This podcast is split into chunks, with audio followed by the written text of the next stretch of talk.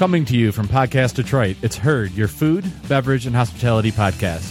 Herd is a collaboration between the Hungry Dudes, Nick Drinks, and the Detroit Optimist Society. Each week, we interview industry professionals about issues related to food, beverage, and hospitality. Please take a moment to subscribe to Herd through the Apple Podcast app, Google Play, SoundCloud, or however you subscribe to your podcasts. Write a review and let us know what you think.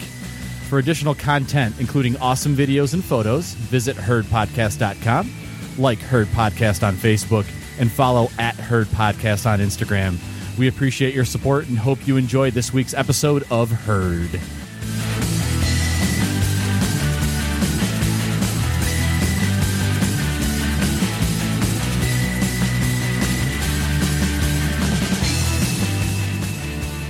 Hello, friends, and welcome to Herd, your food, beverage, and hospitality podcast. I'm Joe Hakeem, and tonight I'm joined by Jason. Hello. Nick. Cheese.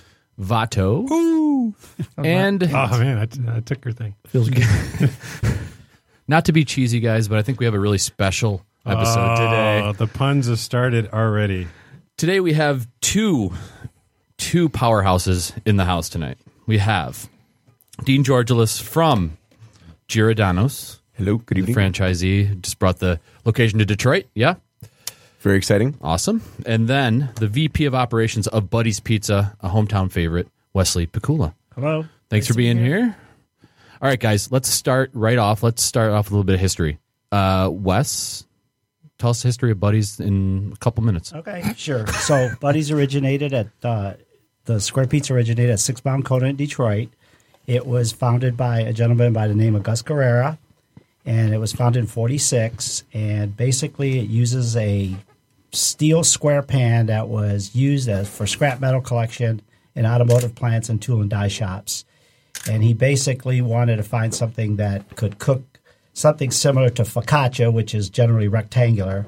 And so he found a pan that was square. Uh, one of the customers that was working at the tool and die shop told him he had a container that would work, and that's how it started, nineteen forty-six.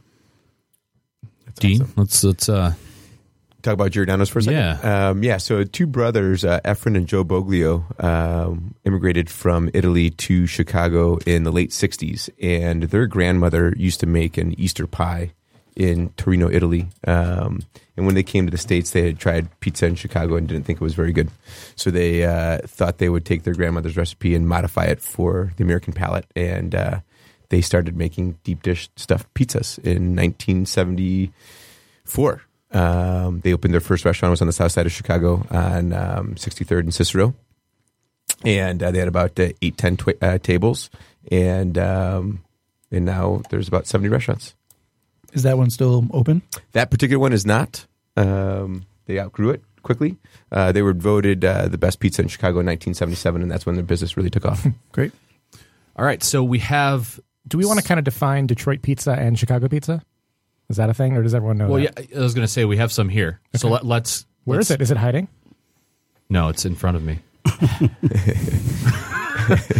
let, let's, uh, He's let's hoarding serve it. Let, let's serve some. Um, so we, we have a couple pizza from Buddy's. We have four from Giordano's. Um, let's be clear, though. Uh, one, one slice, two slices of Giordano's is enough. Um, it, it's it's a heavy pizza, yeah? Yeah, it's a it's a stuffed um, deep dish pizza, um, like Buddy's Square um, pizza. We we do a two inch pan, steel pan. Um, so each uh, uh, a small stuffed pizza is about two pounds, a medium is about four pounds, and a large two is about pounds. six pounds. Yeah, I mean, you look at the density of a Chicago pizza. It's much more of a. I mean, there's a lot of toppings. I feel compared to maybe a traditional pizza. Yes, and probably a little more than a Detroit. Detroit has a little more of a. A puff to it, I feel like. Yeah, the crust is designed to to proof, basically. So you it sits for two, three hours before you can even make the pizza. So you make the dough, you proof it, and then when it's proofed, and then you're able then to start assembling it and mm. baking it.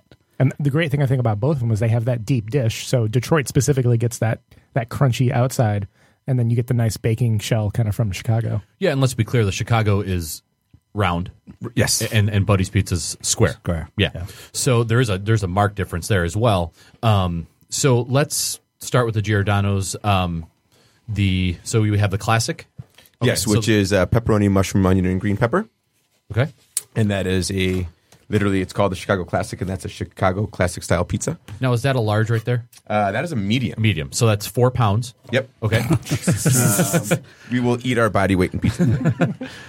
um, a couple couple years ago, I was a judge at a pizza contest, and I had to eat forty, forty-six different slices of pizza in the span of four hours. And they were bites, right? Well, th- well, they were full slices, but but ultimately, yeah. And um, neither of these uh, Buddy's nor Giordano's were in, in the house. Was um, it local? It was local, yeah. Okay. Yeah. Um, so the Detroit Giordano's opened how long ago? September twelfth. So September just about five weeks ago. Five oh, weeks. Wow. Okay. And, and do you have another Michigan location? We do. We have one in Holland, Michigan. Holland, Michigan. You said you have seventy locations nationwide. Yes. Uh, I, uh, yes. Uh, from Ohio to Phoenix. Um, and so there are a few in Florida. There's um, some in Phoenix. There's some in uh, Minnesota, um, Ohio, and then we're the Michigan franchisees. So, Wes, uh, Buddy's is only in Michigan, yes? Yes, we're only in Michigan. We opened our Ann Arbor store a few weeks ago. Um, we have looked at other areas, however, but right now we're still local. We're still, um, you know, trying to figure out what the best path forward is. Um, clearly, the Detroit style, just like Chicago style that's been around a long time, is finally starting starting to get footing. So that's exciting on a national level. I would say this year was a big year for Detroit pizza because yeah. I saw yeah. Food Network do some stuff on it. I've seen uh, some of the other major magazines do some stuff on yeah. it. So it was a good year for Detroit yeah. pizza. Gail King, actually, from the O Magazine, did it twice. She gave us full-page ads, you know, obviously because she loved Buddy's. And uh, she's she's tweeted about it. And so... Um, obviously, a lot of people follow her with Oprah and so on. So, it, it, and there's other people that are picking it up around the country that get a lot of publicity from, from the product itself. So, in all the trade magazines, you'll start seeing a lot of articles coming out about Detroit-style pizza. So, there's a curiosity for sure. And how many are there besides there's Ann Arbor and Detroit? twelve stores. Okay. Yeah. And then you're opening one at Detroit Zoo. Yeah, we're right? opening in Detroit Zoo, a partnership with the zoo. They're going to they're going to operate it, and we're going to oversee it. So we're helping them with the design, the kitchen, the operational side of it, and then they're going to run it. So, but they they again, they they love Buddy's. They fell in love with it. They're actually not local, but um, the zoo wanted us there, and they fell in love with the pizza, and they thought it'd be a great idea. So So so nobody take a picture of me eating this with my fork, okay? Because traditionally, I want to eat pizza with my hands, uh, but I don't know. Chicago pizza uh, just doesn't seem like that. That is a hands like on, you know, my New York Dean's style. Dean's got it. Dean's got it. Well, I mean, yeah, I mean, it's this thing, right? But New York style, big slice, you fold it in oh, half, yeah. and, and it drips on you. Is there such a thing that, for Chicago? I mean, that may, that brings up an interesting question, though. I know in New York and you know the New York style, and even around town. And grab slices. Like this pizza does not lend itself to stopping by and grabbing a slice and go. Is that a thing in Chicago? Uh, it, we actually don't do it by the slice. Um, we actually have individual pizzas, though, personal pizzas that are six inch pizzas, smaller versions of the small, medium, and larges that we can do at a quicker pace, and it is meant for one person. What does that weigh? Uh, you know, that's a great, uh, uh, probably just shy of a pound, like a newborn. Yeah, exactly. Right. Right. Right. um. So, so I. I feel like both of you guys are kind of like originators of the style that you guys um, mm-hmm. are now selling, right? Um, so, Wes, let's start with you. This we just talked about Detroit style kind of having this like year of popularity. How do you feel about these other places? Use say um, Emmy Loves Pizza in uh, Brooklyn, oh, yeah. for example. Yeah, you like, have Emmy Squared, you have Via three one three, and all those kind of places. There, there is someone that uh, basically, you know, will teach someone a version of the pizza for a fee. Um, and I think, listen, food is amazing to me. Like, I think everyone should make what they love, and, and there's variations of everything out there. So I think the fact that people are eating pizza, I get excited about it because, you know, there's different tastes for, for, for d- different folks. And well, the beauty about pizza is you can create your own food item, basically, the toppings, and we offer multigrain and gluten-free and things like that. And uh, the different styles are great. I eat Giordano's probably third, twenty years ago. We used to go to the N R A show in Chicago. You stopped at either Lou Malnati's, Giordano's, all of them. And Giordano's does the stuffed pizza. I think it's a little different than what some of the other guys do. But, yeah, it's it's it's exciting, and uh, it's it symbolizes the town. And we're excited because of where Detroit is trending or has been trending, that Buddy's is Detroit, and, and, and Detroit now can have its own sort of pizza now that they can kind of brag on and things like that. So it's all great, really. A lot of collaboration in the city with restaurants and chefs, and it's an amazing time. In the seventies and eighties, you never saw chefs get together.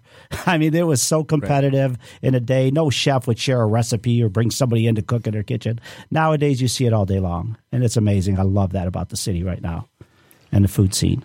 And speaking of that, how how, how have you felt in terms of your welcome here, Dean? It, you know, I say it all the time. Um, it's been a wonderful experience. Um, the city's been very welcoming. Um, the guests have been really great. Um, what's neat is because of the proximity between Detroit and Chicago and how people travel back and forth between the cities so much, um, usually one person at the table has experienced Giordano's.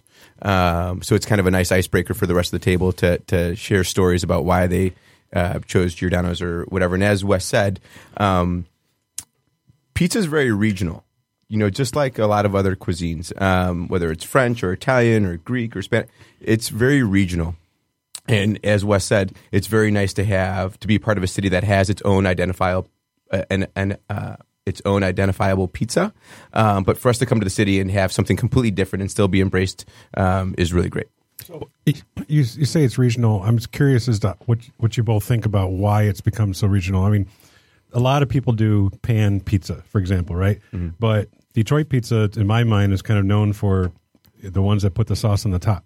That's ver- right. Versus other pan pizzas that, you know, you're just yeah. And there you know. and there's a, and there's again there's a reason for it. I mean, there there's I, I, listen in the seventies uh, when Jets started in seventy-four, seventy-five, I think. I mean, Buddy's was in business since nineteen forty-six. I mean, everybody would come to Buddy's, and it wasn't unusual to watch people crawling through the dumpsters in the middle of the night. And, and everybody wanted to know what everybody was serving, what flour they're using, what tomato products. And, you know, they would hire your staff away. I mean, you could go down a list of how many places, you know, were knocked off of Buddy's. And everybody put their own spin on it because, again, that's the beauty of the product. And they've been very successful. You know, for us at Buddy's, we do it the way we were taught. When I started in seventy-five, there's no way you were going to deviate from any kind of recipe or process or procedure. We had what we call the old-timers crew. They were all ladies, probably in their sixties, that had arms as big as my thigh.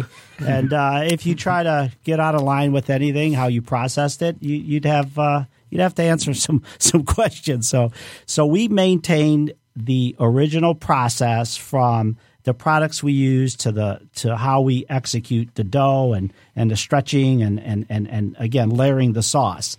And all of that has uh, attributes that will affect the product. If you sauce too thick, you get a watered down the pizza. If you sauce too thin, you don't get enough flavor. So there's a lot of art to it besides just the assembly of it. If you do it well, it needs to be crispy, it needs to be light, and it needs to be balanced. The topping shouldn't be over-portioned. Uh, you should be able to crack the corners with your fingers so there's a crunch. So, yeah, it's uh, – and the beauty of it is, is again, is if you love what you're doing and you do it well, you'll be successful. You know, so I think there's room for everybody, to be honest, out there to, to do something. Right. But right. we are the pizza capital if you really think about it.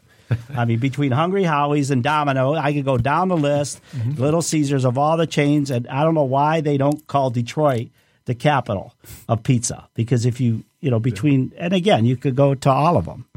You know, Papa Romano's, uh, Hungry – again, going down the list, there's a million groups that started in this city. So – and it's funny because we only see them as regional. Is is Papa Romano's national? No, but they started locally, and, and you and know, they grown, they, yeah. they had their run. Like, you know, in the day, there was Dino. They, there were so many pizza places. They came out of this city. Hmm. I was going to write a book one time entitled it Dough Town and just talk about – All the re, all the places that have had their roots in the city. That's why I always laughed about Chicago. And I I used to read the trades and go, are you kidding me? Every chain that's out there on a national level, like the three big, like Domino's right. and Little Caesars started in their local guys. Yeah, in Detroit. You mentioned Dino's. I grew up on Dino's in West Detroit. It was uh, it was something that we had like every uh, uh, New Year's. My mom would get Dino's. Yeah, and that was had a following. Then it, uh, ended up closing in West Detroit, and the only one I knew left was in Dearborn. And yeah. It was just yeah, I remember so far Dino's. Away, but, yeah. And you have places like Louie's that does a great job. You know, Louie's does, you know, they they still, they serve, it's different, you know. And again, you go to different or you go to a Cloverleaf. It's different. And it all came out of the same kitchen. But everybody knows when you move something out of that kitchen, you change the pans, you change the staff. It's never – you change the water. It's never going to be the same right. uh, if you really understand the product. Like right. maybe the masses don't always figure it out, but like if you're eating it every day, you, you notice the variations. So yep. You bring up the pan. Um, obviously, the, the pan that we have here seems very well loved. Do you notice a difference when maybe you add a new pan to rotation versus oh, yeah. an old pan? Yeah. yeah. What, we, what changes? Yeah. What we do usually is we'll we'll run those pans for a long period of time with nothing in them. Right. Or we'll take scrap dough, dough that we throw away that you know so, sort of extra. Let's say it overproofs or we can't use it. We'll just run the pie through, throw the dough out, run the pie through. And you keep cooking them and cooking them until we look at it and say, this is getting a bake we like. So let, let's let's give it – let's give it uh, – let's put it into production. And when we open new stores, we've taken pans out of existing stores mm-hmm. that have been there, you know. And Six Mile, I'll be honest, has pans probably there from, from, from when I was there. So are they serial numbered at all? No. Have you seen them run away? You could tell by the amount of grease on them. It's like trees. You see the layers. Nick's going to run home and look at the pan that he took one day. And check check, the, check the, the grease levels that are baked into it. Yeah, I know. We do the same thing, Wes. We season the pans before you use them for, for service. Um, and that makes all the difference. And as Wes said, you know, dough is a living, breathing product, literally. And just by changing the environment, whether it's temperature, humidity, or the water and the content of the minerals in the water will actually change the flavor of the pizza. Sure. Um, and then the other thing that makes pizza regional is just what pers- what resources are available and what personal preferences are. And so in Chicago, I think that the the deep dish stuffed pizza took off because our winters can be really brutal. And it's great comfort food. Mm-hmm. And it's something that you can share and that you can celebrate around and enjoy with friends and family or whatever occasion, whether you're watching a sporting event or just hanging out with some friends. Um, it's great to do. And the varieties that we have in this town are great so that you can have several different types of pizza and not have to commit to one. And and water's something they bring up a lot with like New York pizza and yeah. um, like uh, Paris uh, croissants, things like that. Or, or San Francisco. San Francisco, yeah, sourdough, exactly. Yeah. There is a company, I know they have a um, the machine at Crop in Cleveland that'll recreate regional water based upon added minerals and salts and things like that. Have you heard of anyone doing that with pizza? I know it's probably difficult for you guys, you know, kind of with your scale. This is a very upscale restaurant that's yeah, goofing around some with that. Some people put, you know, purifiers on the cold water. Obviously, you don't put it on the hot water because you don't use that in a mix. Because right. some people, you know, because the water, the hot water, if you're trying to cool down or heat up the it's water. It's been in a tank already. Yeah, too, you yeah. don't want it out of the tank. So they've put filters on the cold water. But, I mean, we have great water in this state. Mm-hmm. So, I mean, I think it's amazing. But I was just going to mention, like, with the whole deep dish, like, at one time, Buddy's had that as part of their – logoing, you know, deep dish. And, you know, so confusing because people said, well, Chicago's deep dish. You guys aren't really deep dish. And that's true. That wasn't really the intent. It just became part of what the what the branding was. So later on, we said, you know, Chicago style sort of created this deep dish. So that's not really what we are. We're more of a Sicilian style mm-hmm. uh, pizza, which was generally a rectangular kind of pizza. We had the meat stuffed into the dough, and it had more of a poofier, more of a focaccia kind of thing. So it's more of a Sicilian-style pizza that happens to proof. We don't even refer to it as deep dish anymore. It's more – and again, the whole Detroit-style thing, we've always been Detroit. So we're not a Johnny-come-lately to, to to the marketing side of it. We we love Detroit, always have been part of Detroit.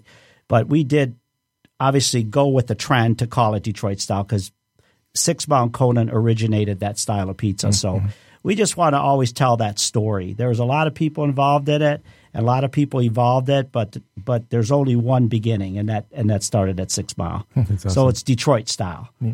Right. And Chicago style has their little thing. Now we have our Detroit style. There you go. Well, and it goes to show you the, the strength of Detroit's market, too, that you would come in. Right. You know, that you're not coming in because you don't think you can make any money. You're coming in because the, the base will support it. Right. Well, we feel that um, – we were asked why did we come to Detroit often, and it's not to change Detroit pizza. It's just to bring another variety that's um, well been well received, um, and and it's a great town. We've had nothing short of a blast being here. I've, I've been um, training this team since uh, early August, and we opened September twelfth, so pushing three months.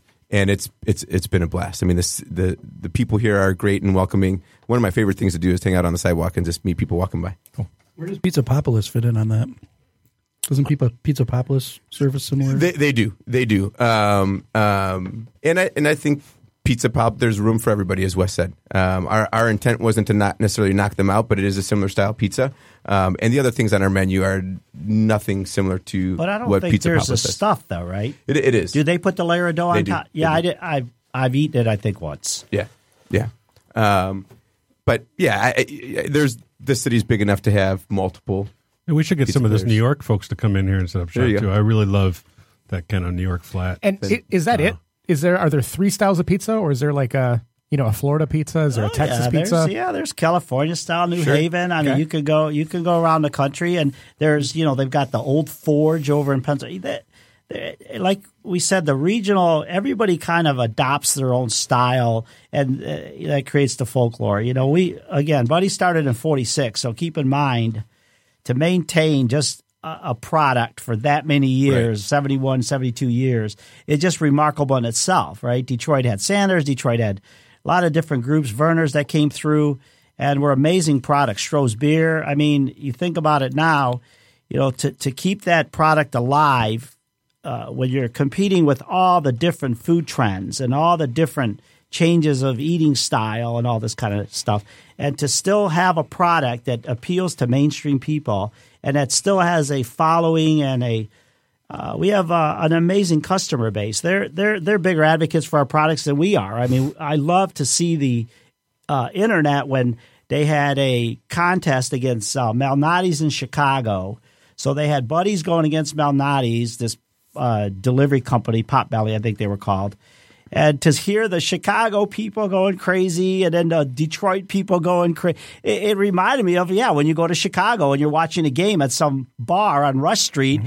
and right. people are literally getting into fights because they're as passionate about Chicago as we are about Detroit. Right. So it's it's all good as long as it doesn't get out of hand. I think all that stuff is great. Right. I remember a number of years ago, G Q did a contest for the top twenty-five pizzas in the U S, and Michigan had four. Yeah. And I always thought that was really cool. Of course, you guys made it. Yeah. Um, trying to tomatoes Nicky's. was in yeah, there. Yeah, tomatoes Nicky's. made it. I think Sapino's, I think David was in there. It was, yeah. And Nicky's. Yeah, yeah it could have been Nicky's. Yep. Yeah, and then Nicky's is another one that, you know, in the day that, you know, someone left and started the product and they started doing a Greek pizza. So it, it's fun. I mean, I mean, I personally, you know, with you're talking about New York style earlier, I mean, I would put David's pie from uh, Sapino's against yes, any yeah, new – and I've had New York pies too. I mean, it's not like I haven't had them, but uh, his pie is – to me, I love that pie. It's got great balanced pizza. He's got a great crust, and David's a friend, and uh, it's it's another – and he's a Buddy's fan too. He says, if I don't eat Sapino's, I eat Buddy's. Yeah. so so and I say the same thing. So, yeah, but he, he could go against anybody with his pizza.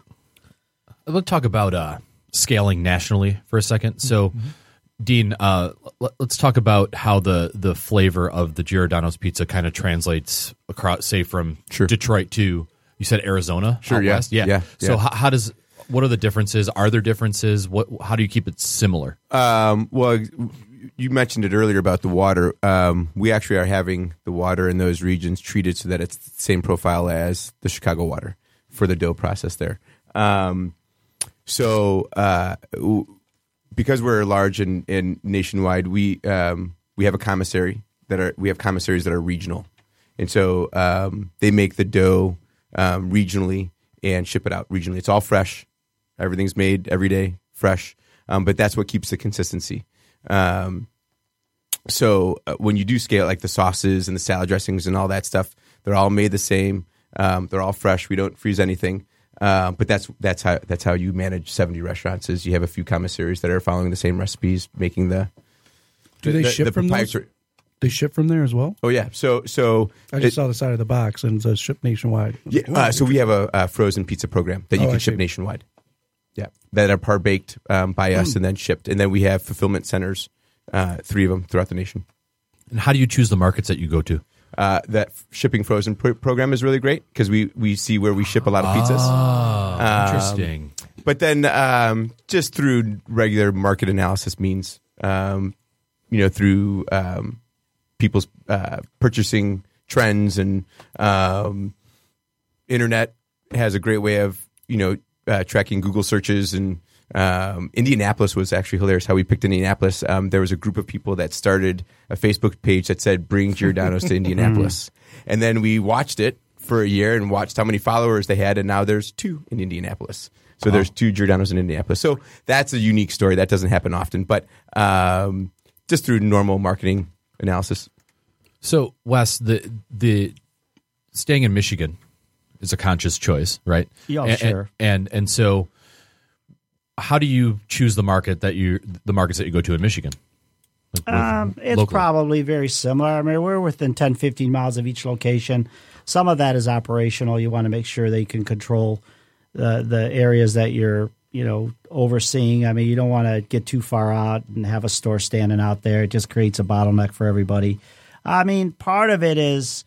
You know, when when uh, our owners bought Buddy's in nineteen seventy, you know, you almost become a steward of something that already had a big following. You got to remember when they bought it in nineteen seventy, talk about contest. They had a pizza contest in nineteen seventy, similar to Chicago. They had the Detroit uh, News ran a citywide contest, and Buddy's won that contest in nineteen seventy, and they just happened to buy it at the time.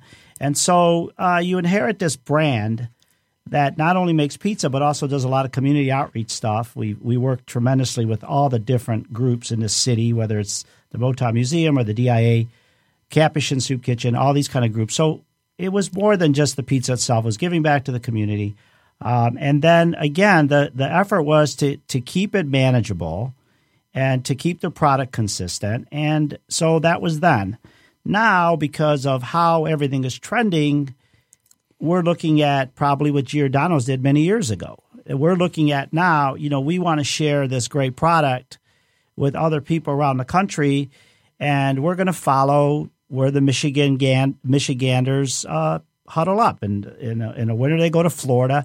I mean, we do the same thing. We ship from the original store, and, yeah, we'll ship to California. We ship everywhere. So, as a matter of fact, I just saw on YouTube a uh, South Korean Detroit-style pizza restaurant that got the recipe from this local guy that, again, teaches people. And uh, they did a YouTube thing of watching these people eating these Detroit-style pies, just going crazy in this restaurant in South Korea. And I'm thinking, this is unbelievable. Like, who would have thought something like this? And and he went to the Pizza Expo.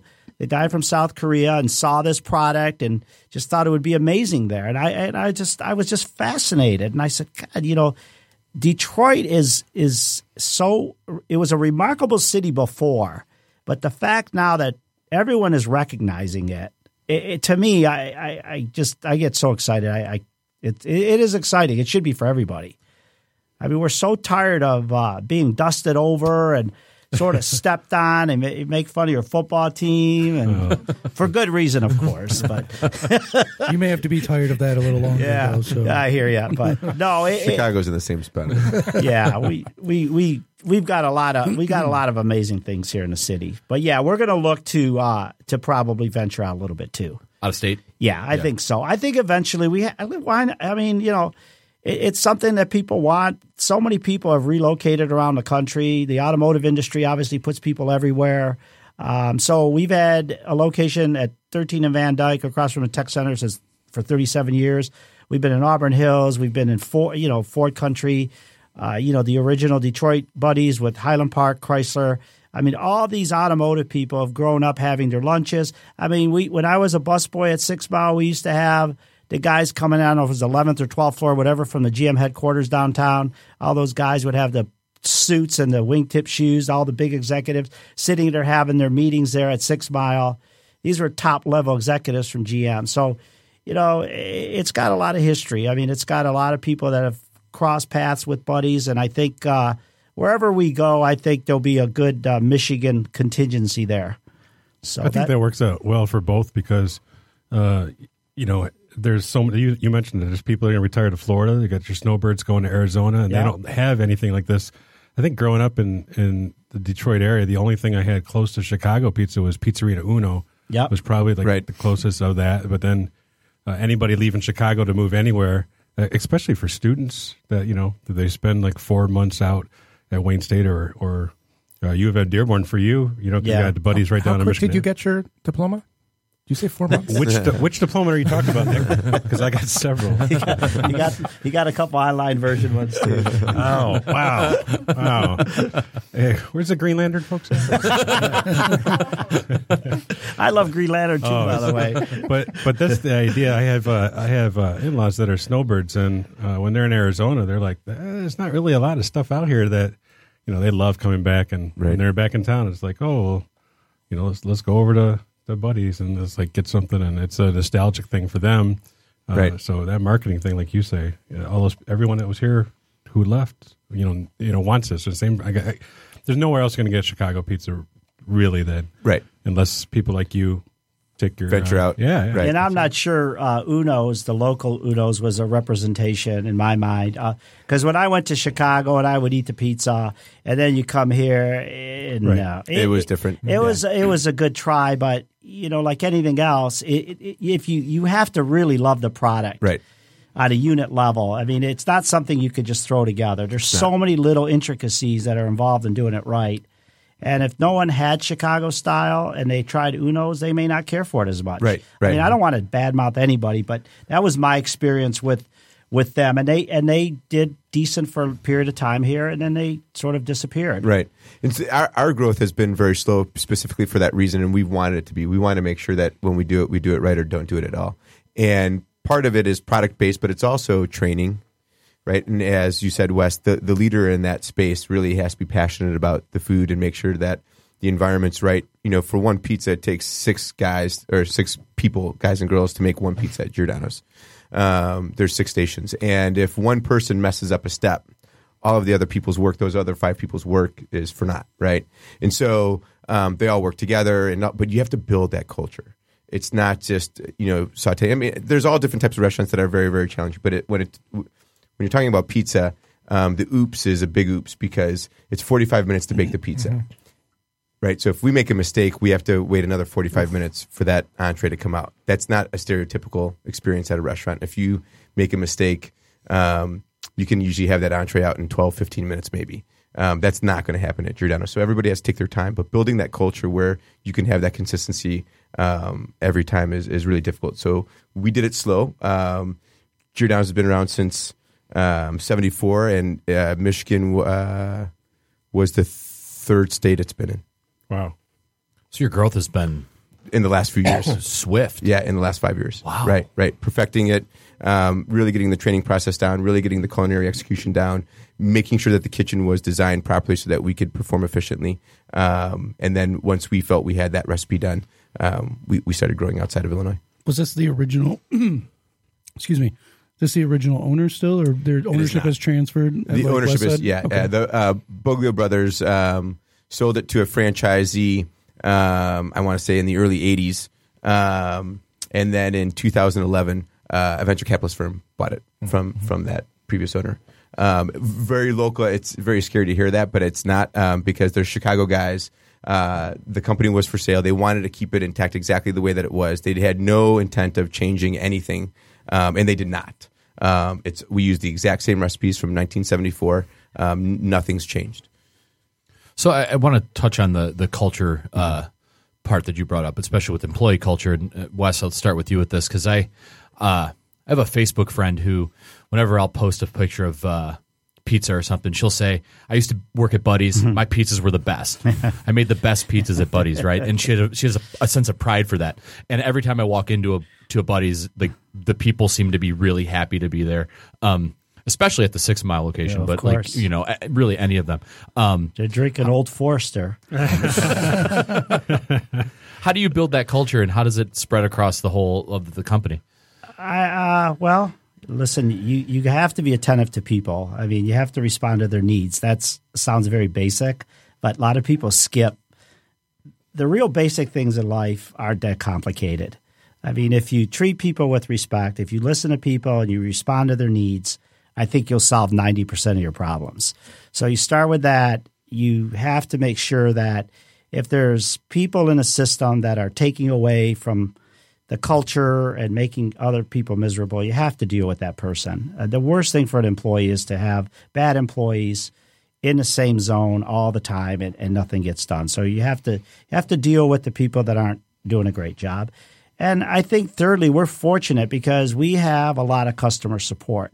The hardest thing in a restaurant for an employee to work in is if you have customers that have an attitude towards the restaurant. So because now you're you're not feeling great about your job all the time. When you when you work at Buddy's, ninety percent of the people coming in there, maybe more, will say, we love Buddy's. We've been coming in for twenty. They socialize your staff, which then inspires them to do better because they're getting this positive reinforcement. So we have the customers helping us. We have our own internal uh responsiveness, I want to say. It's one thing I've always prided myself on working, because I was an employee for a long period of time, was that when I had something to say, I wanted somebody to listen to me because I cared about what I was doing. And the worst thing for me, or my worst experience as an employee, was when I cared about the business, but then I had managers that didn't care as much as I did, and I was only an employee. So I I, I taught myself that the most important thing is listen to somebody, whether it's a dishwasher, whether it's You know, it could be the worst employee in the world. It doesn't matter. You you got to listen to what they're saying, and then you have to put that into something that's actionable. So getting information is never a bad thing. It, it's it's processing it and figuring out what the real issue is. That that's where it gets a little complicated.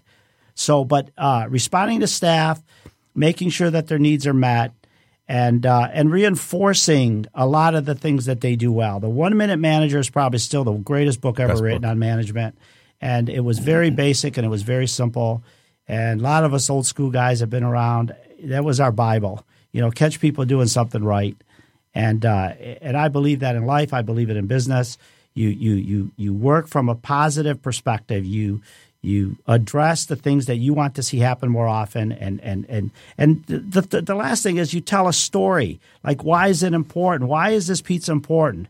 Why is putting this mushroom on this way versus this way? Why? What? What does that do? Does it create water? Does it create this? Or or why do you not want to make a mistake on a pizza? Because it takes another forty-five minutes to make. So would you want to wait another forty-five minutes? So you have to put it in context that they understand. And and so they get the chain of events that occur when things aren't done right. And uh, if you put it in that context, I think most reasonable people will will respond. Right. I agree. How is it getting new staff right now? How do you how do you feel like the market Tough. is? Yeah, tough as it's been. Yeah. Uh, yeah. Obviously, the city's growing. A lot of people left, right? Uh, you know, the schools, a lot of kids are, you know, the, the, the problem I see is that there's still an underclass of people in a city that need to get brought into the fold, that need to see what their potential is. And there's not enough Uh, grassroots things going on that could take these kids that don't want to work at McDonald's anymore or don't want to work these jobs. And there's so much value in those jobs. But because they're not taught the value of why you would want right. to build yourself up this way, to them, it, it's a, like a negative. It's a negative to work at a McDonald's. It's a negative to work at these restaurants. And when I was a kid, is to get a job was not a negative. Mm-hmm. It was the greatest thing you could do is get a job. And McDonald's or Bill Knapp's, I remember any of those groups. Remember Bill Knapp's? They were amazing. They would train their people. They would teach you how to come to work. You'd have to cut your hair. You'd have, they they disciplined you in, in the workplace.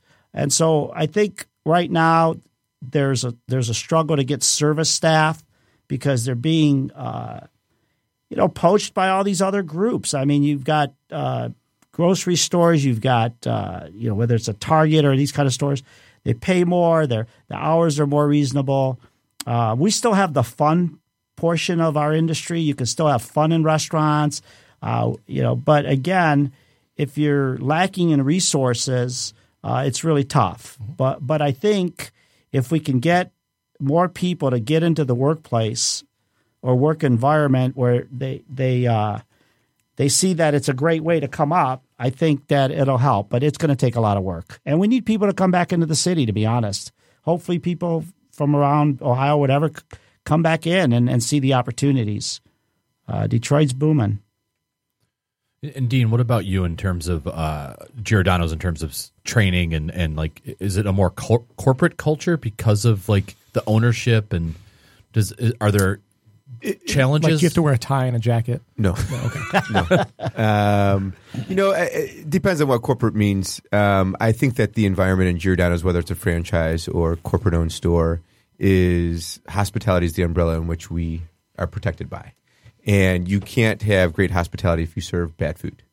You can't have great hospitality if you don't have a sense of urgency for your guest needs. And as Wes said, you know, training is such an important thing, setting expectations, communicating those expectations, celebrating wins as as uh, is probably more important than correcting wrongs, because you don't want to just focus on the wrongs. Um, but that book, The One Minute Manager, is the best because it taught leaders how to um, confront issues in the moment, for the moment, and have a positive um, experience after that. So just because somebody does something wrong doesn't mean it has to be a negative experience. You use that, you, as Wes said, you tell stories and you turn that into a teaching moment, and that person's going to grow. How that leader sends that message is the difference between success and failure. And so if that message on correcting somebody's behaviors um, delivered harshly, or without the story, or very matter of fact, and that person might leave, that was coached, might leave that experience a little lacking, right? They might not feel like they were supported. They might just feel like they were yelled at or just told, you did that wrong, do it this way, and there is no story about the why.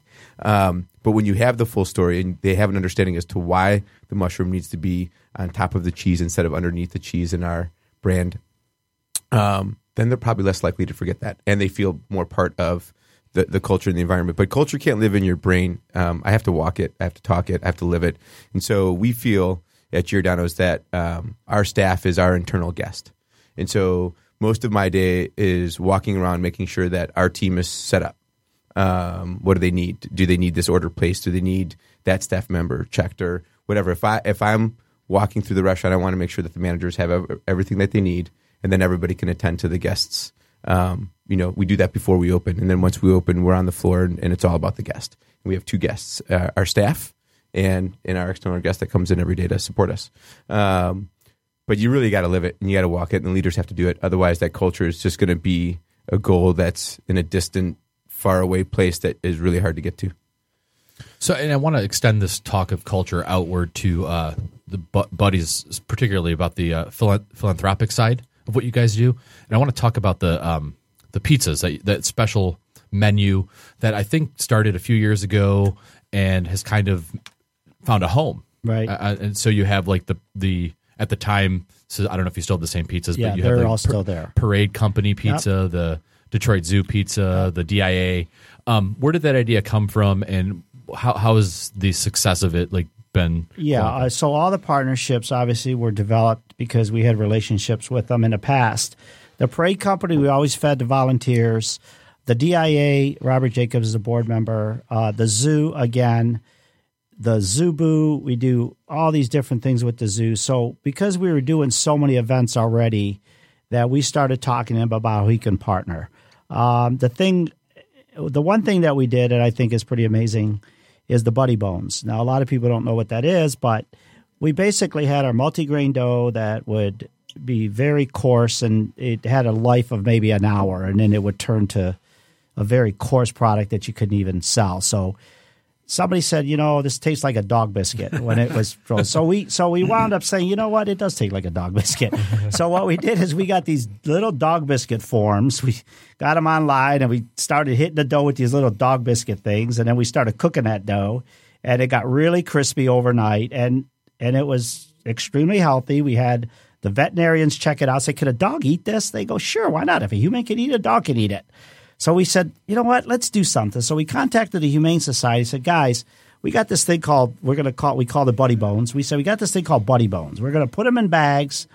We're going to put a nice label on it. We had a logo with a little dog tongue coming out of it and floppy ears. And we said, why don't we see if we could just have people donate and then get these buddy ba- uh, these buddy bone bags, take them for their dogs, and we'll donate the money to Humane Society. I think we raised like sixty grand for them already. Wow!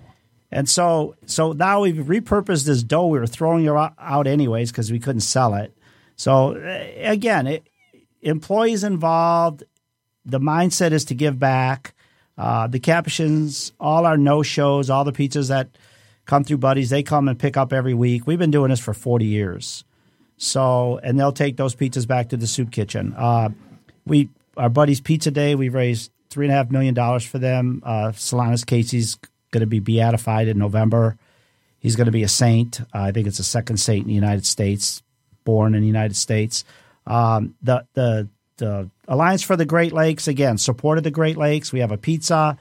We, you know, give back a dollar a pizza a year. You know, you get anywhere from five to ten thousand dollars to these groups based on pizza sales. And again, being a partner to institutions in a city that are doing amazing things is is obviously good business, but you know, you want more purpose to your job than just going in and selling pizzas. I mean, you want to to feel like you're contributing, uh, whether it's employing people or whether it's making a difference. I mean, we work with the Empowerment uh, Plan. We work with um, – so Veronica Scott there, she does amazing things uh, with the homeless. So we do lunches for them. Uh, everywhere we find that Buddies can be of service, uh, we do it. And it's not stuff that always comes to us. It's things we search out. So we say, who's doing amazing things in the community? So I'll call, like I call Veronica. Veronica, I think you're amazing. I think what you're doing is amazing with the homeless. Can we feed your staff? She's like, what? What do you mean, can you feed my? Of course you can feed my staff. So we got everybody together, and we they booked a day there. We bring the pizzas over downtown. She's in Corktown there. And it's amazing. This is our like our fifth time we've done lunch for them. I kind of know all the seamstresses there. These people started homeless. They they have a house. Some of them got married. Uh, they teach them how to budget. It's just not, you know, some smoke and mirrors thing. These people put in long hours. They work very hard to make a difference. I think every business that operates in this city should do something. Uh, and even cleaning your own neighborhoods. I mean, we have people cleaning around our Six Mile store. I mean, you got employees. We we try to get homeless people. We'll say, listen, we'll give you a couple pizzas. Can you pick up some papers around there? I mean, we try everything. I mean, you know, it's it's you have to have a mindset, again, that says, you know, what else is there? You know, and, and, and that inspires the staff too, because the staff want to work for businesses, particularly nowadays, that are socially involved on many levels. So I like to support people that are already doing things that just need a little leg up. Can can you address donating pizza to shelters? So I know it's it's challenging for some grocery stores and things like that to give um, you know, kind of food that's maybe um, not perfect to sell. Yeah. Is there any like um, because they're you know they're they're worried about legal action, yeah, and things a, like that? There's a liability issue, I'm sure, that they they contend with. I mean, it's something that I mean I'll be honest. I mean the you know that. There's a church I go to that they used to make food in a church facility, and when they used to take the food to I don't know how many homeless shelters in the city. Well, all of a sudden, the health department or the state comes in and says, no, you can no longer do this. You have to have a license to mm-hmm. do this. And then all of a sudden, this whole effort that they were doing for I don't know how many years got completely disintegrated. So now all these volunteers have to go to this obscure kitchen to try to make the food. And I could tell you that effort from where it was to where it is now is not even close. Sure. And for Buddies, again, the pizzas that we're talking about is a pizza that's made that someone calls up and says, give me five cheese and pepperoni pizzas. And an hour later, we're calling a number and there's no connection. So those pizzas then are taken in the back and frozen. Mm-hmm. And they come in with a refrigerated truck and pick up those pizzas. So we ensure, like, no one touched it. Mm-hmm. No one. Right, right. So it's no different than if we took a carryout out to them. I think because we're local and, you know, it's something that we've had in place. Now, if if if I guess if a homeless person sued us because they got sick, I guess there's a possibility of that. But you know what? I, I think if you're going to worry about everything, I think nobody's going to do anything. Right. I mean, we're right. we're we're gonna we're gonna give back. You know, it, it and and I'll it, the, the funny thing thing about it is we do a couple events there where they'll actually serve the pizzas for their luncheon, and we're there.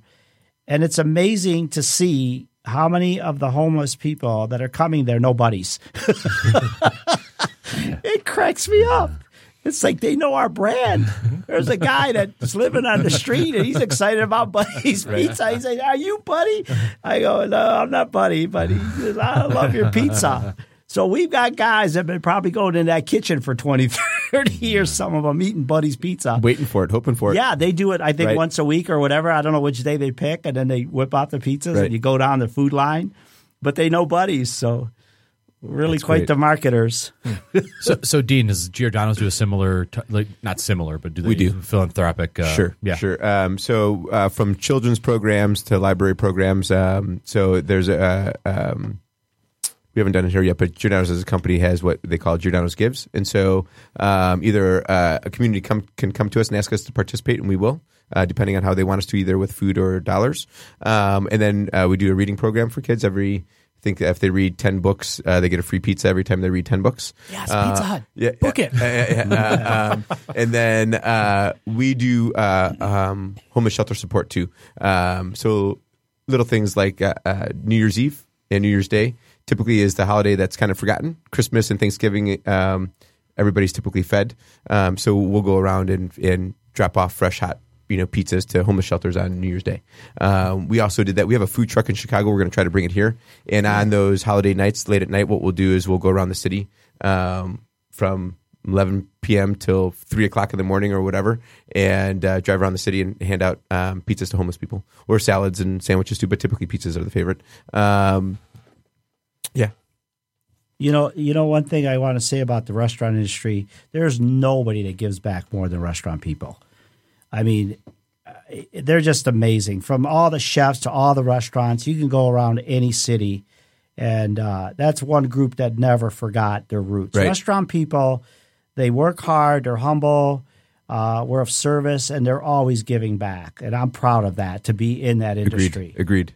I think the common struggle that we experience being in the restaurant industry um, makes it easy for us to remember.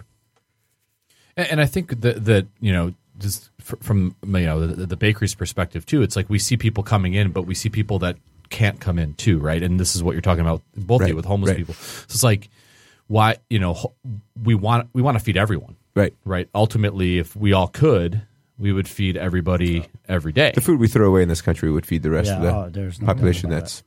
So, as Wes said, I mean, there are ways to be creative, and we do that. We we have pizzas that aren't picked up at the end of the night, um, and we disseminate them through the community. Um, we have to get a little bit more connected here in Detroit, um, so come see us. Um, but as a company, Giordano's is very committed um, to helping every any way we can. So let's bring it back to the pizza at this point, and, mm-hmm. and let's talk about the way these pizzas are structured, because they're both structured similarly but different, right? Mm-hmm. So let's talk about let's Dean. Let's talk start with Giordano's. How is a Giordano's pizza built? Sure. Uh, so an order will come in, um, and we'll take a dough ball that's been proofed for about uh, twenty to twenty-five minutes, gets to about uh, sixty-two to sixty-eight degrees, um, and we'll um, roll it. And uh, whether it's a thinner or stuffed, we'll do stuffed because that's a little more complicated. Uh, so we'll go; it'll get um, stuffed into a two-inch pan. Um, uh, so the first person rolls it, the second person um, puts it in the pan, the third person is going to do the protein. So uh, sausage and pepperoni go on the bottom crust. Right, why, so we do. Why is that? Uh, we just feel it bakes better. Makes Got it, it okay. just part of the recipe. Um, so you would put uh, dough in the pan, then either pepperoni or um, uh, sausage, and then the cheese goes on top of that, and then the vegetables go on top of the cheese. So uh, mushrooms, onions, green peppers would go on top of the cheese. Then another layer of dough, then sauce, and then there are some vegetables actually go on top of the sauce. Oh. Um, like olives, artichokes, tomatoes, anything with a high water content ah, okay. is going to go on top. Um, bacon, um, salami, because we want that to be a little bit crispy, mm. as opposed to putting it in the in the in the pizza. So our pizza is actually like a pie. If you think of an apple pie, it's got a bottom crust, a, a top crust. We actually tear the top crust too, just so that bakes through all the way. Um, but yeah, that's how that's how stuffed pizza is built. Where do anchovies live? On top. On top. So he wants them to crispen off. Right? Let's. Uh, I want to talk about the. So one of your uh, call him competitor, or whatever, Lou Malnati's. Sure. They have the sausage disc, right? And my Maybe. experience with that was that it was kind of off-putting because it's like you can't escape. Well, you can't caramelize it either, right? Yeah, yeah. Right. So it's kind of like this kind of rubbery. Um, you guys don't do a. We don't do that. No, no, no. We uh, we actually take uh, fresh sausage and we put it down on the dough. So we actually. Um, for lack of a better term, pepper the bottom of the the the, the pan with sausage. So it's not going to be touching. You're going to see a little bit of dough in between each piece of sausage, but the whole bottom pan of the um, will not be covered, but you'll see sausage throughout the whole thing. But I agree with you. I'm not a fan of the sausage patty disc. as a as a sausage pizza. Yeah, it's it's mm. too much. You can actually add Lou Malnati's to give them credit. Um, you can prefer to not. Do, you can ask them not to do that. Oh, okay. So you can get it in pieces the way that we do it at Giordano's. Wait, is that every pizza or just a sausage pizza? Sausage pizza. Sausage okay. Pizza. Yeah, yeah. Okay. Right. It's a either sausage patty or sausage pizza. Uh, Wes, let's talk about the. Uh, yeah. So for us, it, it's there's there's it's amazing how many similarities there are. But again, we start with the dough. The dough is made, and then the dough has to be. It has to rest because it's it's a very difficult dough to press. Um, it has no oil in it, no sugar. So you start with saltwater yeast basically, which is essentially a Neapolitan-style dough. It's kind of a quirky pizza. So you're starting with a Neapolitan-style dough that you're trying to stretch, and, and you do stretch it numerous times to to fit the contour of the pan. And are you using hand or sheeter? No, no, no. Everything's by – you got to handle dough by hand. There's no sheeters. Sheeters – no, Nick, no, no so, sheeters. So Britsky over here. No. Dough has to be massaged. It has to be worked. The gluten is built up through that hand action. So you, you stretch it out, and then you let it proof. It could take up to two, three hours. It all depends. It's topped then with the pepperoni that we put on the dough also. Uh, and again, we like that pepperoni to bake into the crust because you want that flavor in that mm-hmm. crust. Uh, and the pepperoni would always burn at the high heat. So, and, and Sicilian-style pizza was basically made similar to this where they put the meat into the dough to bake it. Um, so then – and then you top it with brick cheese, which is different than traditionally mozzarella is used. And then uh, you'll sauce it. Uh, you know, we use three stripes basically, but it's just a guideline. Um, it's a light skimming of sauce. The sauce shouldn't be thick because, again, we're trying to avoid pooling. You're trying to avoid the water content and all that kind of stuff. And then, of course, the toppings very similar. The bacon and all that stuff goes on top. Italian sausage, things like that. We'll get bulk sausage. We we bake it down on a grill. We strain the fat, and then it's used on top. So, uh, yeah, and that's pretty much the same way. I mean, the key to the pie, though, is the balance of the toppings and then the proofing of the crust and then not the overlaying of the sauce. If you if you could get people to do that with the multiple toppings that they're that the guests are ordering – you have to make adjustments, right? Because if someone says, give me triple pineapple, and you say, well, do you want the thing to swim away? What do you want? So you have to kind of guide people along sometimes. Do you want a really mushy pizza? Or um, so, yeah, there's a lot of uh, there's a lot of work. I know it looks really easy. It looks like a piece of dough with a bunch of stuff on it. But, but it's a lot more complicated than I know. And people, you know, people come in and, you know, and I laugh about it because I know – you were talking about Pizza Populus. I think they had a pie that was like thirty dollars or something. It was like a seafood lovers or something. That's mm-hmm. thirty dollars for a pizza. I laugh about it to myself. I go, what a great country. Right, right, I mean, right, you right. can get thirty right. bucks for this. And then people come into Buddy's and it's like, oh my God, fourteen dollars. And I thought to myself, do you know how much work went into this pizza? I know it's just salt water and there's not much there in your mind, but the labor to get it to do what it does. Well, you said you have to proof it for two hours. I mean, so so just that alone, right? And if the dough doesn't proof real well, you wind up not using it, or so you have to make one hundred fifty pizzas, one hundred fifty skins that you may use a hundred of, Whoa. and the rest and the rest of the skins will get pitched away because they either dry out during the process, right. or or they're just not or they're just wow. not working. So there's waste in that just to get it to where it needs to be. That's huge. So, yeah. You're dropping a third of your your dough. Yeah, literally. Well, the, and figuratively. You know where the, pri- the the cost really in anything like that is not in a, flour and water is not expensive, but it's the process of making the, time the dough, too, yeah, yeah. Right. and the labor that it takes to do that, and the handling of it. It, it a lot of it is in the labor, obviously. The the product itself, you know, we're we're uh, we're using basic products. It's the whole process of trying to make a Detroit style pizza. That's why when someone's doing a knockoff and they're putting twenty. Five ounces of dough in the same pan we're putting in, and we're putting in maybe fourteen to sixteen or something like that.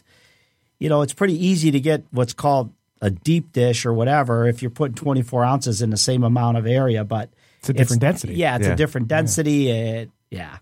I took one pizza and deconstructed it because I, I mean I do it because I'm fascinated. Like I'm like you know right. I, I I've deconstructed a million pizzas and I, and I, and listen, I'm sure people have deconstructed our pizza a million times. But I always am fascinated with it. And and again, it can look the same, but it's not going to eat the same. And that's where the difference is. Like Uno's looked a certain way, but when you bit into it, right, it's not the same thing. Hmm. And, you know, and that's the hard part about growing a business. You know, I'm sure they struggled with trying to control quality and like you guys are so focused on it. And to be good, uh, it's you got to have someone like you on that business every day, uh, you know, telling people what's important in the product. So consistency is everything. Everything. Right. You know, I had the pleasure when I was younger. I worked at uh, at Primo's Pizza. Oh in yeah, Livonia. Birmingham. Oh yeah. Well, in Livonia, they all had uh, yeah, Birmingham yep. for Dominic Sauve and his yep, family. Yep. And um, I was this was like early two thousands. I was a young man. I started delivering there when I was going to school. Yeah, exactly. But it. Listening to you talk really brings back so many memories because they really were, it's, uh, you know, three generations worked there at the same time. Dominic, uh, his son, and then his mother uh, worked there re- really up until like the last few years she passed away. But I mean, even at almost ninety years old, she would come in and cut lettuce and, you know, point her knife at people and, not, and oh, tell, yeah. tell them they better, uh, oh, yeah. you know, roll that dough the right I had, way. I because, had that experience, believe me. You know, and talk about how she uh, fought Germans off with pitchforks. Yeah. And so you better roll the dough the right way. That's and, right. Um, but you're right. And I mean, I don't think I ever saw Dominic take a day off in all the years that I worked there. But um, and I think they were very successful in their location and they're still going strong yep. since like nineteen sixty-eight, I want to say. But um, but yeah, you're right. It, it really does take uh, somebody being on it all the time for so that. It's pretty cool. I also worked in a pizza place, in a bad pizza place. I'm yeah. not going to say. Say it. Why, why don't you say it? I'm not going to say it because I don't. We don't need to give them any publicity. But um, the way I was taught was you put it through the sheeter. You get the dough ball, you put it yeah. through the sheeter, and then you kind of trim off the excess yeah. that doesn't fit on the pan. What was great about that is I kept all the excess throughout my shift. And I would make little animals and little That's, houses. Oh, yeah. They, they've, they've, there's been some interesting uh, things made and baked out of dough, oh, trust right. me. And I don't want to say them yeah. on the air, but yeah. they've been very interesting. But, but uh, it sounds like yeah. they got the employees they deserve. That's right. I worked at uh, I worked at a pizza place as well in nineteen ninety that served beer, and it was a fast food pizza place. Yeah. Hmm. Uh, It was the only. I was the only Little Caesars, I think, in Detroit that I think that served beer. Huh, yeah. Wow! And this is uh, over on Warren. Right now, it'd be close to Dearborn, where yeah, Dearborn Heights yeah, is. It yeah, used to be yeah. uh, Little Caesars. Yeah, there, I remember that. Yeah, they served uh, uh, a light beer. And yeah, like but a that bun- was an American. Uh, that was their American Pizza Cafe. Is that what? It, yeah. Okay. And then it went back to the pizza to Little Caesars. Okay. They converted right. it back. But I was laughing about the beer. I was saying we we did a thing with Kid Rock a few years back when we did a badass Detroiter pizza, and we took his beer and we were mixing it in with the water, hmm. and we made you know, it was to raise money for his uh, one of his kids' a charities. Beer dough, yeah. So we made a beer dough and we called it a badass Detroiter pizza, and uh, so it was kind of funny because he was supposed to come in, and he kept getting I don't know he had so many shows he couldn't make it, so. Though a couple of years ago when he did his last album, he he wore our Buddy's T-shirt. He wore the badass uh, Detroiter pizza on his one of his uh, liner things in his album. That's awesome. I know. So yeah, awesome. it was pretty cool. But yeah, we we pretty much played with everything with, with pizza. But yeah, the sheeter. Here's the thing with our dough, because it has no oil in it. It's considered a lean dough. It, it's very difficult to work with. Yeah. So if you put it in a sheeter, nothing would happen. Mm. Like it doesn't it doesn't stretch. Like you have to have some kind of shortening in oil, in dough to make it pliable. That's why that's why when I said earlier the ladies had the big arms. Well, yeah, when you're stretching, oh. you know, five hundred pizzas a night, that you're stretching essentially like a super ball. It goes nowhere. And and so it, when it heats up, it'll eventually give, but there could be two, three stretches before it actually takes the shape of the pan itself. So again, looks easy, but hard hard to do. Joe, any pizza places in your history? I did not work in any pizza places. Wow, no. Bakery though. Bakery, yeah. And there's I mean, very it, similar. Yeah. Right? Pie, it's a pie. But, or yeah, I mean, but we don't have any. You haven't done a pizza inside a, a. We do a pizza pasty. There you go. Yeah, right. yeah, yeah. yeah. And uh, one of our employees just did a pizza uh, pie, like a meat pie. Yep. So that'll be something that we're messing around with. That's kind of like with. a little mini deep dish. Yep. Yep. yep. Um, our, our shells are uh, a twenty-four hour shell, so we press them. They have to dry overnight. So every every pie is a day in the at least a day in the making. So, so I, there's I, all that. Real quick question uh, um, for Buddy's, and then I don't know for you guys, but for Buddy's, common things I've seen always on the menu for like since the, the I was a little kid. Always an antipasta salad. There's yep. always like a broccoli cheese soup. Yep. Right? Cream of broccoli. And the, the dressing, again, is another signature item that's still made in gallons that sits for five weeks marinating. Hmm. That wow. So we so let's say we'll go through fifty gallons, fifty to sixty gallons of dressing per store per week, right? So the company that makes the dress, we used to do that at Six Miles. So we have a guy that makes it for us now. He lines up hundreds and hundreds and hundreds of gallons on stainless tables, and he goes to each gallon and drops in lemon, celery, salt, whatever the ingredients are, fills it with oil, then fills it with vinegar. Wow. And those sit for five to six weeks before they're shipped to Buddy's. That's the way the dressing's done. And mind you, we give dressing. People order it on the side, and they have these little two or three ounce souffles. Treat them like garbage. Like they just throw them away. And I'm thinking to myself, can you believe this? You know, they. I mean, as a customer, I didn't know. Uh, yeah, and I, I'm not going to order as many dressings. I'm, just, I'm only going to use one. This is like gold at this point. You have no idea the folklore that the dressing had in the day. And again, it was all done at Six Mile at the time, but we ran out of room, so we happened to find some amazing people, Greeks that just have. You know, are tireless and, and doing the processes for us. And we go in and inspect the facility once a week to make sure he's not putting one less lemon in there. Or if it calls for three stalks of celery, there better be three stalks of celery. Or, you know, it's, it's so ridiculous. Some of this stuff is so ridiculous. It's it. almost comical when we I look back it. at it. And, I'm, and you sit there and you go, you do this because you love the business. Like, you do it because you care. I mean, you these people count on you. Your right. guests count on you. Right. Some legacy yeah. items for you? Uh, other signature items besides yeah. pizza? Um, we always have minestrone soup. Mm-hmm. Um, our calamari is fantastic. Um, we do made kind with of, real squid, not with any pig parts. Correct, a thousand percent real. Wait, and we actually do Wait, kind what? of an Italian that version. A that's a whole long story. Yeah. yeah, we do a Torino version of it um, where there's vegetable. There's vegetables mixed in it with it too, mm. so it's great. So um, fri- fried squid and fried vegetables. Yeah, together? yeah. So oh, there's nice. uh, lemon and fennel and cherry peppers and uh, haricot vert green beans. Nice. Um, so it's kind of like a they call it a fritto misto in Italy, right? So it's a yep, mixed yep. fried plate. Um, mm. So that's our calamari. Um, And then uh, our salads, the salad dressings too, um, are just fantastic. Um, the salads are just fresh, and the lemon vinaigrette dressing is. So, Dee, I have I have another question for yeah. in terms of uh, the uh, being a franchisee of uh, the, this of Giordano's. Mm-hmm. Was there training you had to go through before you could own a Gir- or open a Giordano's? There, there is. Uh, I'm a, a unique situation in the sense that I worked for corporate for five years before I came a, became a franchisee. So for my situation, it was a little bit different. I already knew the brand intimately before I became a franchisee. Okay. But if somebody wanted to become a franchisee that didn't work for the company, uh, yes, there is a very rigorous um, training program. And you have to have a restaurant background. They wouldn't um, – the franchisor won't um, let a non-restaurateur operate at Giordano's. So was it Detroit your like your idea, or they approached you, or how did Detroit uh, come on the radar? It was mine and my, my partners. Oh, cool. Uh, um, so I have three partners, and and uh, we're all very keen on Michigan. Um, my one partner went to Michigan State. My brother went to Michigan State. We spent yes, a lot of time here. Green. Yeah. Uh, so she, my best friend went to Michigan, played football uh, for Bo Schembechler, uh, forty-four Pat Maloney. Uh, for those of you out there that don't mind. Boom. Um, uh, yeah, no, we love Michigan. Whatever.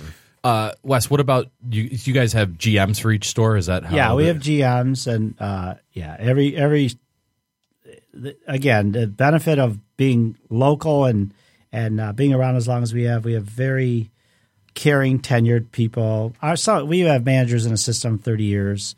Dennis has been at Six Mile for forty two years. We started almost together. Uh, Matt's been with us twenty five years. Larry twenty five years.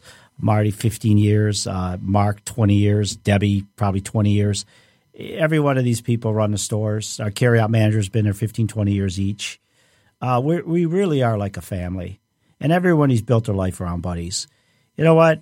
It, it, listen, they're not making a million dollars, but they're very happy and they have great lives and, and they're great people. So uh, it just goes to show you. Money, money doesn't it, – it, it's what's in your heart that – really matters. The money it pays bills. That's about it. Get your hands dirty and pays bills.